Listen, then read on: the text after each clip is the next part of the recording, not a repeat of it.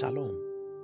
Welcome to the cloud with Apostle Michael E. Ohene, the presbyter of Malik Fortress, a religious organization. In today's episode, we are looking at be identified with Christ.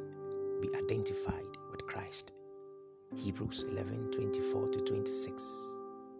That by faith Moses, when he was come to years, refused to be called the son of Pharaoh's daughter choosing rather to suffer affliction with the people of God than to enjoy the pleasures of sin for a season, esteeming the reproach of Christ greater riches than the treasures in Egypt, for he had respect unto the recompense of the reward. Our opening scripture is a remarkable record of Moses' choice to be identified with the Lord in spite of the benefits and attractions of Pharaoh's palace. He had been raised in the palace, but that didn't mean anything to him compared to the divine call of God he was destined to fulfill. He gave up the temporary comfort, luxury, and worldly fame to fulfill his destiny in God. It was an act of faith. By faith, he refused to be called the son of Pharaoh's daughter, which would have made him and heir to the Pharaoh's throne. This is what God expects of us to be identified with Him and esteem every calling in Him much more than the wealth, fame, and comfort that the world could offer.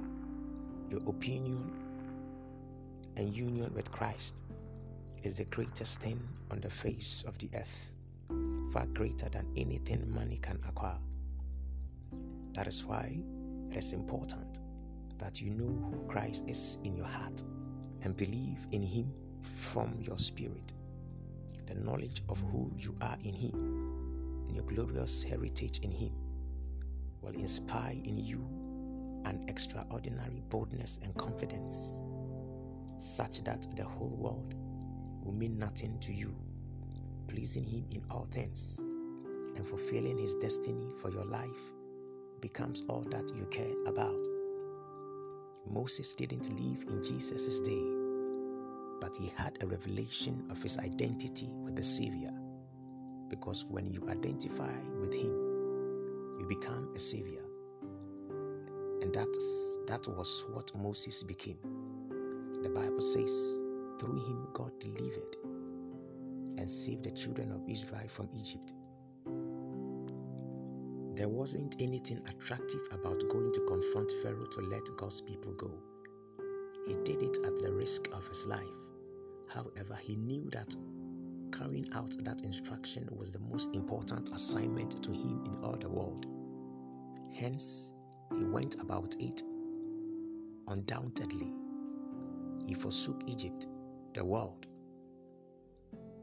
and all it represented, unafraid of the wrath of the king.